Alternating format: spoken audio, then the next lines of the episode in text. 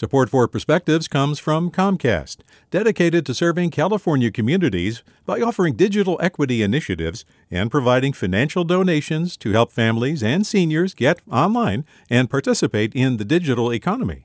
More at california.comcast.com.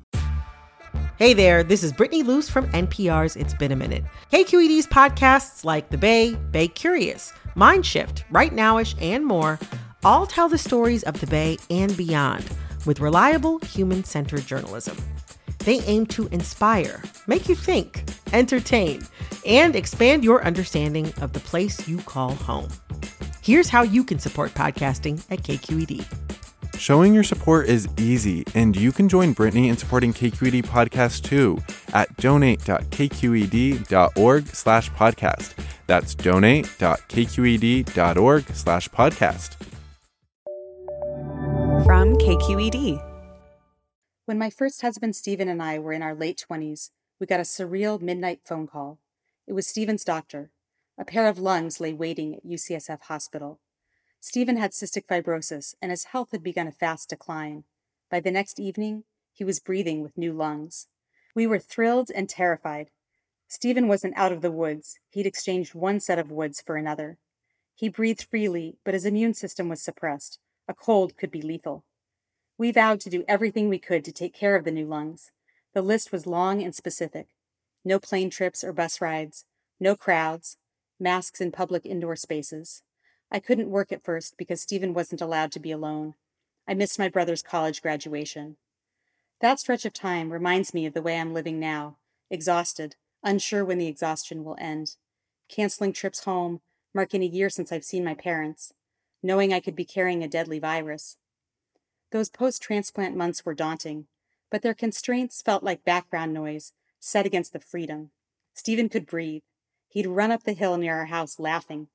The new reality was nerve wracking but exhilarating. It held one crucial thing the old reality had lacked hope. The constraints I live with now feel nothing like background noise.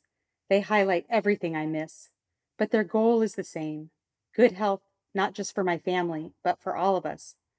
So I'm trying to see the things I do now the way I saw them then, as maneuvers with a payoff in mind.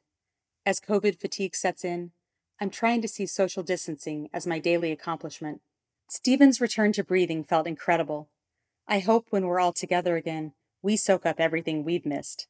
I hope when I see my parents, I stop to take them in, the stories they tell me and the stories they don't.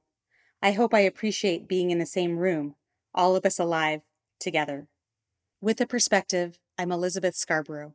Support for Perspectives comes from Lieff Cabraser, Heimann, and Bernstein, seeking justice for the injured, victims of fraud, whistleblowers, employees, and investors in the Bay Area and nationally for over four decades. Online at lchb.com.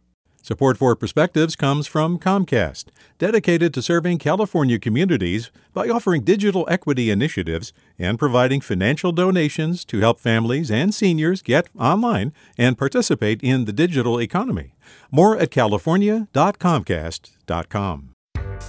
Hi there, I'm Rund Abdelfatah from Throughline. If you're listening to this podcast, you know that KQED produces exceptional storytelling that keeps you informed, inspired, and entertained. Their podcasts cover issues from your neighborhood to the entire country and everything in between. Support this work today. You can help us continue to bring quality podcasts to your ears. Just head to donate.kqed.org slash podcast. That's donate.kqed.org slash podcast.